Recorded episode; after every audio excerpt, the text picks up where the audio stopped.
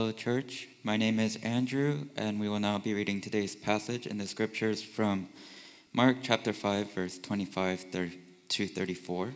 Please follow along in your own Bible or the screen behind me. And there was a woman who had a discharge of blood for 12 years, and who had suffered much under many physicians, and had spent all that she had, and was no better, but rather grew worse. She had heard the reports about Jesus and came up behind him in the crowd and touched his garment. For she said, If I touch even his garments, I will be made well. And immediately the flow of blood dried up, and she felt in her body that she was healed of her disease. And Jesus, perceiving in himself that power had gone out from him, immediately turned about in the crowd and said, Who touched my garments? And his disciples said to him, you see the crowd pressing around you, and yet you say, Who touched me? And he looked around to see who had done it. But the woman, knowing what had happened to her, came in fear and trembling and fell down before him and told him the whole truth. And he said to her, Daughter, your faith has made you well. Go in peace and be healed of your disease. This is the reading of God's word.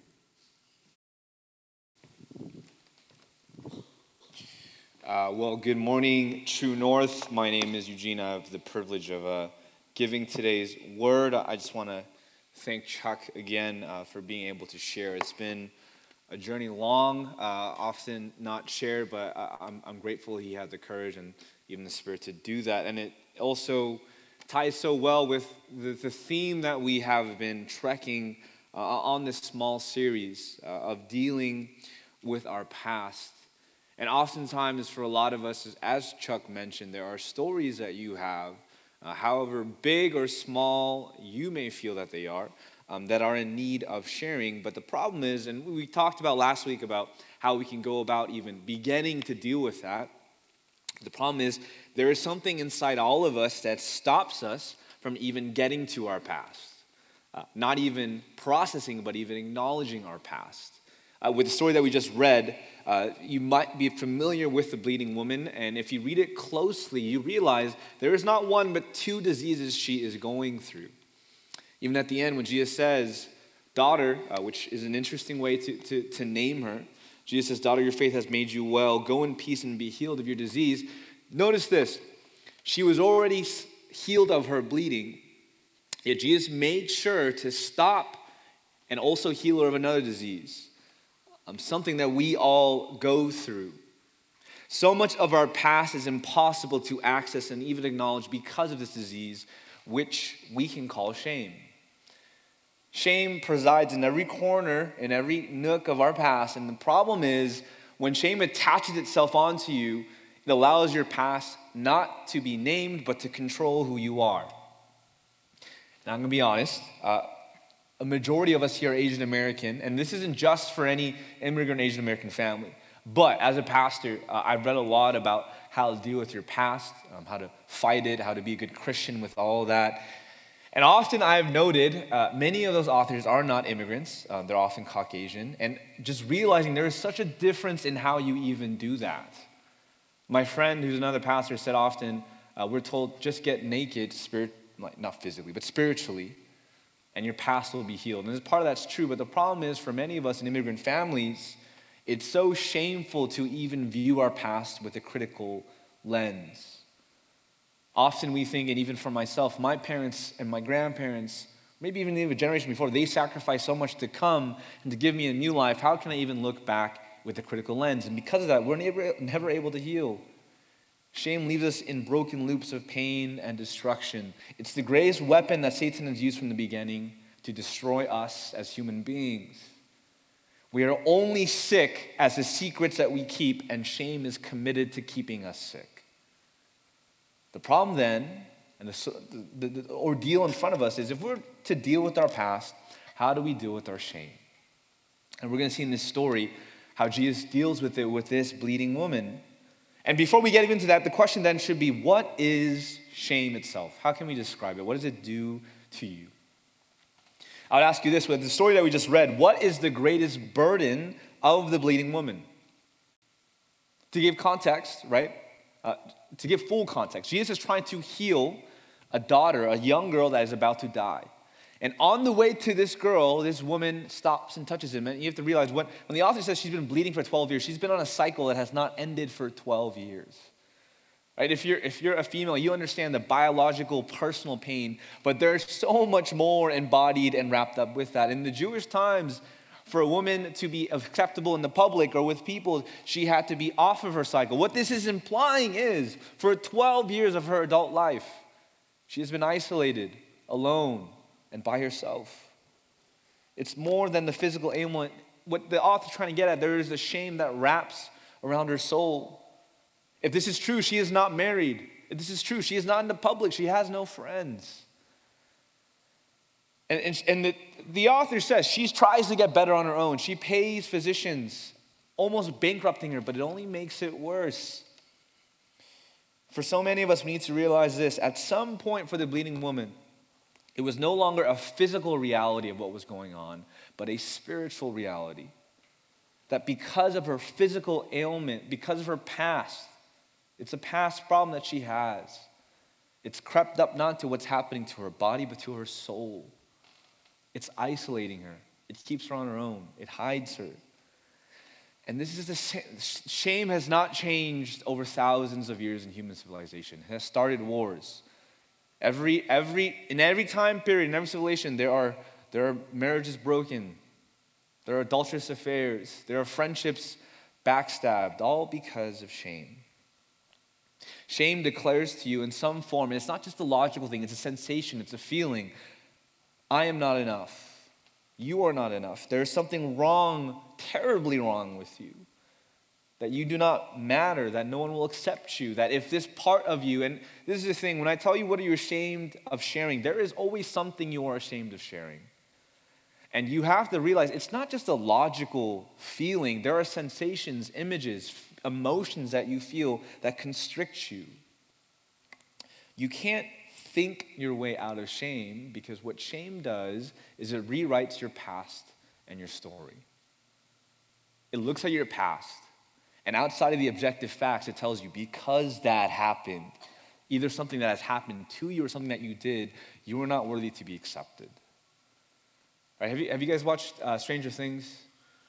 pastoral uh, word of spoilers. If it's been a month, I'm going to spoil it, okay? And I checked, it's been exactly a month, right? Stranger Things season four is amazing. It's like one of the greatest, greatest piece of television ever made. Um, and, and, there's, there's a scene, uh, if you guys know Kate Bush, there's, there's a song that's like everywhere and stuck in my head. There's a scene from that that embodies shame so well. Right? There's this monster named Vecna. And what you realize with Vecna is he doesn't attack you physically, he attacks you in a much more vulnerable place, in your mind. And there's a scene where Max, one of the main characters, is entrapped, not in a physical world, but in this spiritual mind of Vecna. And what Vecna does is it replays her past with his version of the story. Oh, your brother died because of your, your fault. Or your friends don't accept you because you are guilty. And it keeps replaying these images over and over and over again in her mind to constrict her, to make her isolated, and her, his grip gets stronger and stronger and stronger. There's a couple lines where he says, where I'm like, dude, this is straight up Satan. This is a biblical story. This is just Satan. Vecna is Satan. Where he says, You are the one hiding from your friends because you know you are not worthy enough to be their friend. This is what shame does. And this is the thing it's not just reserved for traumatic moments of pain or of abuse or even spectacular guilt of some sort of sin that you've committed, it lurks in every corner of your past. Shame is that feeling. It's not just reserved for crazy moments of your past, it's that feeling when you go to work and there's a group meeting and you cannot share because you're so worried what you will think, what they will think of you as a failure if you share your ideas.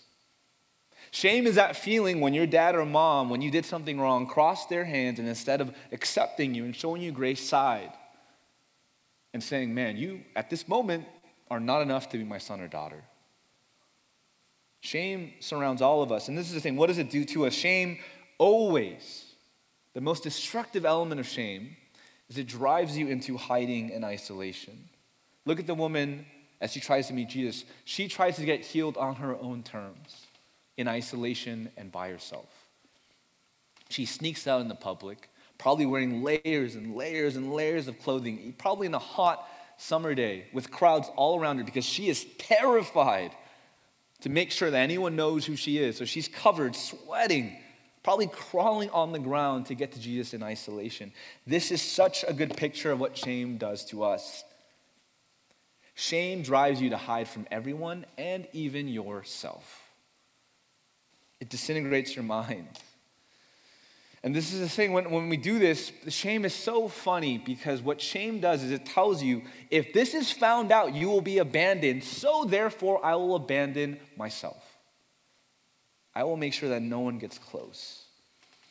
To put it better, there's a book called The Soul of Shame, in which most of this sermon is from, and I would recommend every single person, even if you don't believe in Jesus, to read this book.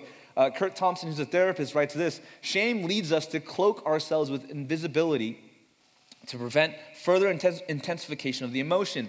The expense of this labor is often buried as hidden cost, as we collect multiple secrets and keep them neatly stacked in our closets until they can no longer contain them. When you hide in isolation, as shame always makes you do, it inhibits any sense of true repentance or healing.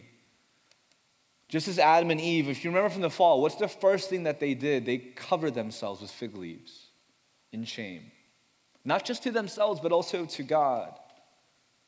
And what happens is this you realize, on a deeper sense, the only parts of your past that can control you and destroy you are the parts that you do not share. Your past will leave you scars, but the only open wounds are the ones that you do not share with the physicians around you. And one of the main issues of shame is it's stuck in an endless loop that digs you deeper and deeper and deeper or the woman has tried everything to get out of this situation. It's not just a physical ailment, it's a spiritual thing going on, it's a spiritual disease. And yet, with all of her efforts, it gets worse and worse and worse. It's been 12 years. She's bankrupted. She has no family, no friends. Shame is a loop. If you do not manage, just keeps looping around you over and over and over again. Another quote from Curt Thompson Shame tends to be self reinforcing. When we experience shame, we tend to turn away from others because the prospect of being seen or known by another carries the anticipation of shame being intensified or reactivated. However, the very act of turning away, while temporarily protecting and relieving us from our feeling, ironically simultaneously reinforces the very shame we are attempting to avoid. We feel shame, then shame, then we feel shame for feeling shame, it begets itself over and over and over. Uh, you know, there's a there's like I, I, love weird shows if you know me, uh, and there's these hoarding shows. If you guys know what I'm talking about, like like compulsive, destructive hoarders, and it's like disgusting, and I cannot stop watching it. Right? Because like there's always a scene in this. I forgot what channel it is. It's like you know Lifetime or something. But they they open the door, and it instead of a house, it, it's literally a landfill, and you're always like how could it come to this, right? But when I look at my car, I'm like, oh, I'm, I'm on that edge too. I could easily be a hoarder, right? Because the thing, when you hoard, what, what, what happened? All of us hoard in, in something, maybe not physical, but spiritually. What, how does it get so compulsive where it's destructing your life or destroying your life? It's because you keep piling stuff over and over again, but when you see it, you don't want to look at it. And always hoarders will say this on the show. It's like, oh, I never expected to see this, and I can never look at my stuff. I have nowhere to live. Because for these hoarders, they just never look at the problem. Because they never look at the problem, it gets worse and worse and worse. This is what shame does it grows like mold in the darkness. Your pain and your sin, it exponentially grows. Your past no longer becomes a story you are proud of, but your past becomes shackles to your future. So, if that's the case, what do we do with shame? How do we get out of the destructive loop? How do we heal from the shame that all of us carry? Because this is the thing. I know for every single individual here, believe it or not, there is some part of you, even to your spouse, to your parents, to your friends, there is something inside of you you are willing not to share. And even the even me bringing this up, and you guys all will probably feel this, there is a physical reaction.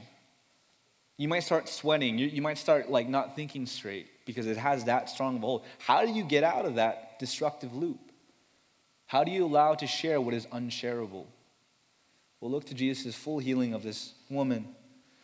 One thing he does is he does this. Like if you read the, the passage again, She touches him and she's healed. Hallelujah. And she's trying to get out of there ASAP, right? It's like if, if someone's preaching right now, like no one's leaving, but if someone's leaving be perfect, it's like, oh, you know what? That part was really good. I'm going to bounce. And you know what Jesus does? He stops, and he, there's a huge crowd around him. He stops and he says, Who touched my garments? And his disciples are like, Yo, Jesus, everyone did. What are you talking about, right? But Jesus, he stops, and there's this awkward silence. Like, you have to realize how awkward. This is like me stopping the sermon and be like, Yo, there is someone here that is watching porn, and I'm not going to stop until you stand up. Like, you, like, that's pretty awkward, right? That's what Jesus is doing. Why would he do that? That's such a shameful event when you think about it. Like, why would you shame her to heal her shame? What Jesus realizes is that the only way to heal our shame, the, the, the remedy to get out of this loop, is vulnerability. It's only when we are vulnerable and naked we are fully known. It's only when we're fully known we can be fully loved. It's only when we're fully loved that we can destroy shame. And it only starts, we all want to be loved, we all want to be accepted. None of us want to be known, and none of us definitely want to be vulnerable. It starts from there. Let's go back to even Genesis. We are made for connection, and not just superficial, masked up Instagram filter connection. I'm talking about full, and I mean this in a physical and spiritual, there's a full naked connection that God designed us to have. We're designed for relationship. Genesis 1:18, it is not good for man to be alone. We are created for and by broken but still human relationships. To be a human being is not to be accumulating achievements, it's not to have money, it's not to have a 10 year career plan. To be a full human being is to live in connection with those around you and your Creator. That is what it means to be human. And you, you know this. The deepest joys of your life are always communal joys. Me and my wife, when we were in college, we were dead broke. And I remember someone uh, gave us like a gift card to a really nice steakhouse, right? And I had to like, like you know, as, a, as I was a senior in college, like I didn't even have a button-up shirt, so I had to buy that. I was really excited. And then, you know, I knew like I'm probably not going to come here again for like five, ten years. I remember we're eating together, and I remember one moment, like as we were eating, there was this one dude like, like blinged out, Rolex, like he had like three buttons down. It's like, oh, that's like too many buttons, but that means you're rich, right? Because you don't care gold necklace, slick back hair. I could tell he drove a nice car. And yet there was only one plate, one setting for that table. It was just him. And you know what? I'm sure he's eating there. He's probably eating there right now, right? He, multiple times. He has the money to afford it. And yet at that moment, I looked at him and I was like, sucks to be you, bro. And it's not, it's not because I was better. It's not because I was a better person, but it's because I can enjoy a delicious joyful meal, maybe just once, but with someone that I deeply knew, cared for, and loved with. You know this. Everything you do that brings out joy, you always need to share. Like men do this all. If, if we're watching sports events by ourselves and something crazy happens, you know the first thing that we do, men or women, we text our bros like OMG, exclamation mark, like 10 times. Did you see that? Right? Did you see that? Let's post it. We post on Instagram to share. Why do we do this? Because we know deep down inside to be human is to be connected. But shame, whether you know it or not, whether you like it or not, destroys that connection.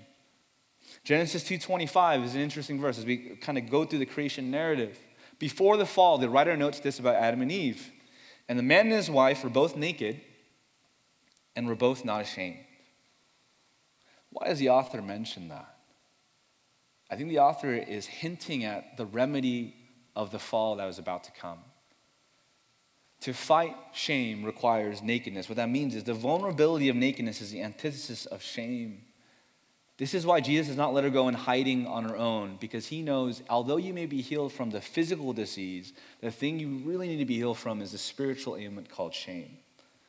You need to be shown in the community that you are healed to receive full healing is the only time in the Gospels that Jesus refers to someone as daughter.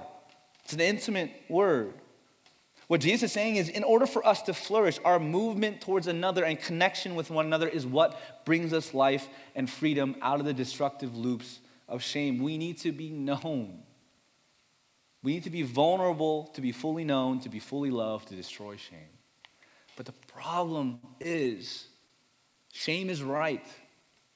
Because what shame tells you is, man, I know I need that. But if they find out I'm like this, if they find out that I've done this, if they found out that I'm like this, there's a chance they will abandon me as human beings. And you know what? Absolutely true. And we'll get into that in a little bit. But there are people that you, you know you need to share to be healed, but oftentimes as you share, you might be shamed even more, even behind your back. So who do you share to first? There's a danger to the vulnerability of shame that reminds us, yeah, you can get hurt. But note this when Mark notes this passage and this story, when the woman touches Jesus, one thing he notes is always kind of weird, that was always really weird to me, was that Jesus felt the power leaving his body. And, and this is like, why, why is that? Right? Verse 30, and Jesus, perceiving himself that power had gone out from him, immediately turned to the crowd and said, Who touched me? Why does Mark note that there's a power leaving Jesus? Does that mean he's like a broken savior? They're like, oh, like, dude, he's not God. He's like kind of God, but not really. No, that's not the point. What Mark is trying to show is yes, we are surrounded by imperfect people that can hurt you if you share your shame, but remember this we worship a Savior and God that is vulnerable as well. We worship a Savior who does not come in armor and armies and servants, but a broken human body. The reason why Jesus felt power leave is because it's foretelling of what will happen on the cross. Imagine, not even let's let's forget the spiritual reality, that's important, but imagine the physical scene of Jesus on the cross, naked, spit on, cursed at, speared. You're the king of Jews, save yourself. Imagine how shameful that is. Jesus at the cross knows exactly what it's like to be us, to feel the full extent of our fear of shame, to be hurt, and to be completely abandoned.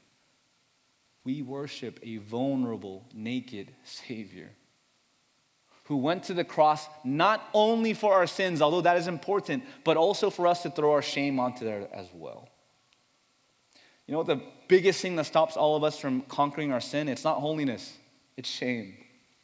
Yes, you may be abandoned or hurt, but the price of shame is even heavier than receiving the opportunity to be known and loved by Jesus on the cross.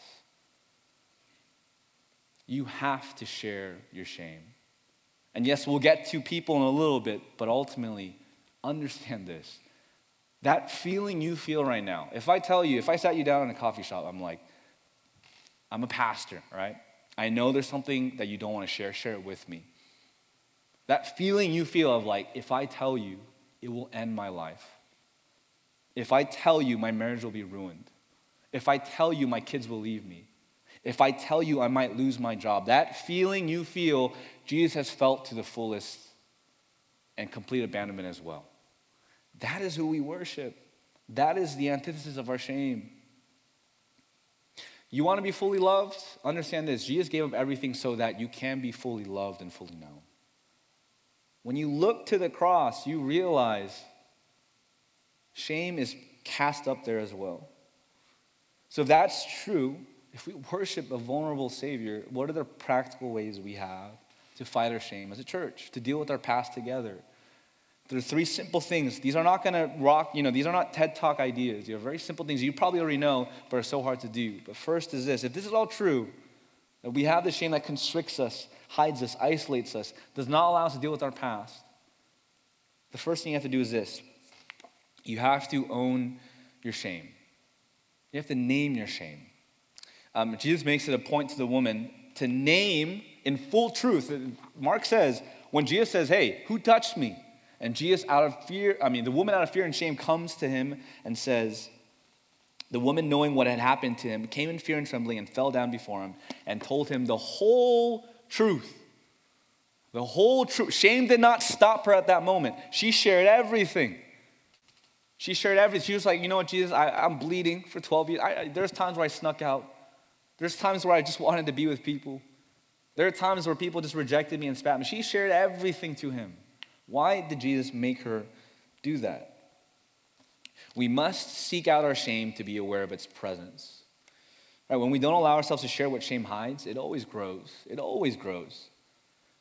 And the simplest thing to do is just to name it and get rid of it, but it's the hardest thing to do.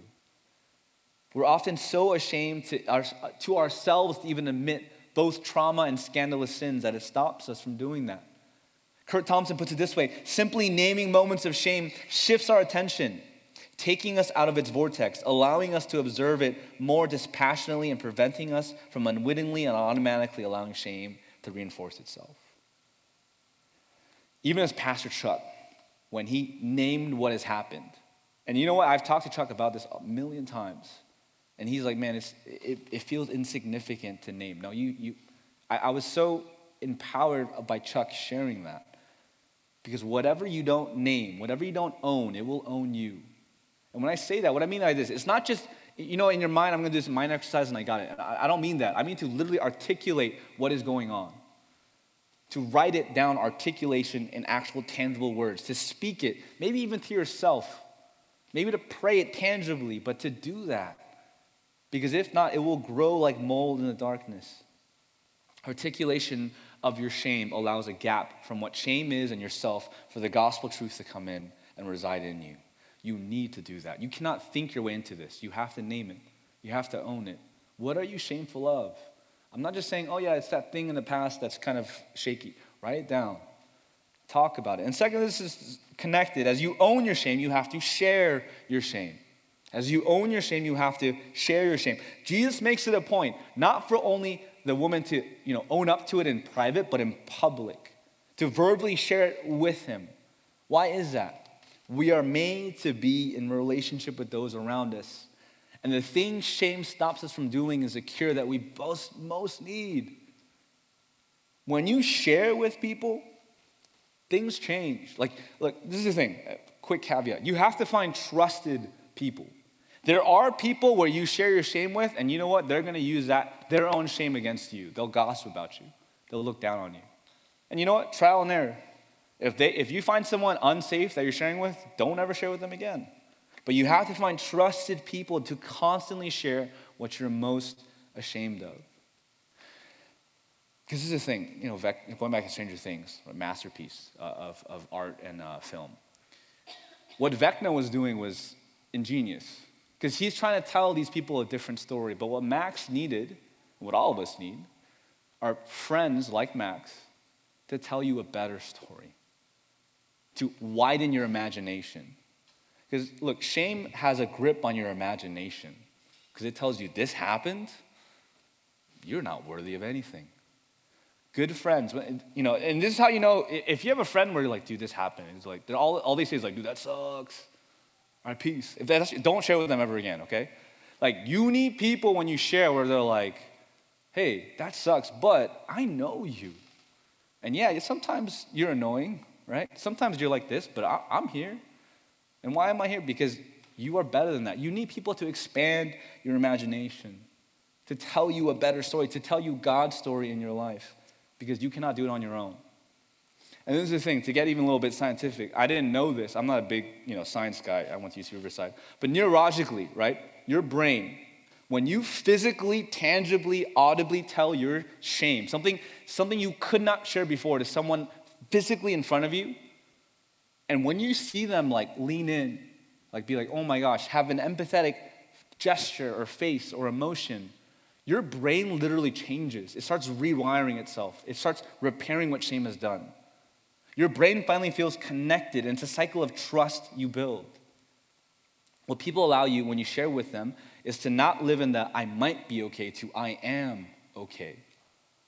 Because these people aren't going to leave me, even though this has happened. Find people, and let's be honest, a lot of our friends, and I, I, me too, like especially men, men, if you're here, like dudes, we're so bad at this because we have no emotional intelligence vocabulary. Like, and we and men always need something like alcohol or like a cigar to do this, right? Because we're so emotionally stupid. But so many of our friendships, they're so superficial. You don't share anything but your achievements and your Instagram filtered life. That's no point of having a friend. A true friend is someone that will share your shame and listen and accept you and say, I'm going to tell you a better story. Build out trust. And as you share it with people, share it with God in tangible, audible prayer, in the closet, by yourself, but not in your mind. Literally, you have to use your mouth to say what's going on, to share it with Him, with the one who will always hear who you are. Own your shame, share your shame, and lastly, if we want to fight our shame, the last thing is we have to listen to our shame, listen to others' shame. When we hear those sharing with their shame and courage, and you know, as Chuck just shared, you know what happens as you listen to, as you become not just someone who shares, but a better friend to listen, it resonates with your own shame. It gives you courage to finally share what you're trying to hide. And that only happens by listening as well. And this is really quickly, quick kind of side point. I'm not saying an acceptance of any sin or bad behavior. Like I'm not this is not green light to be like, dude, like I just I just like frauded the IRS and be like, oh, you know what? I'm your friend. As long as you pay me, I got you. That's not what I'm saying. A good friend, even in a shameful event, even if it's a guilt, guilty, shameful event, what they'll say is, that's wrong. Like, dude, stop being in sexual sin. Hey, stop stealing money from your company. But as I say that, one thing you have to do is, but as I say that to you, I will not leave you.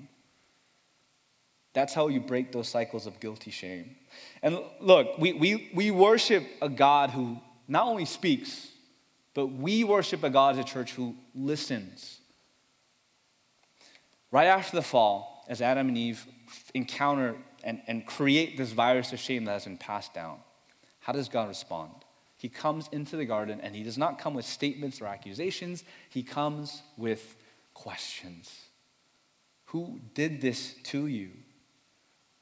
Why are you covering yourselves up?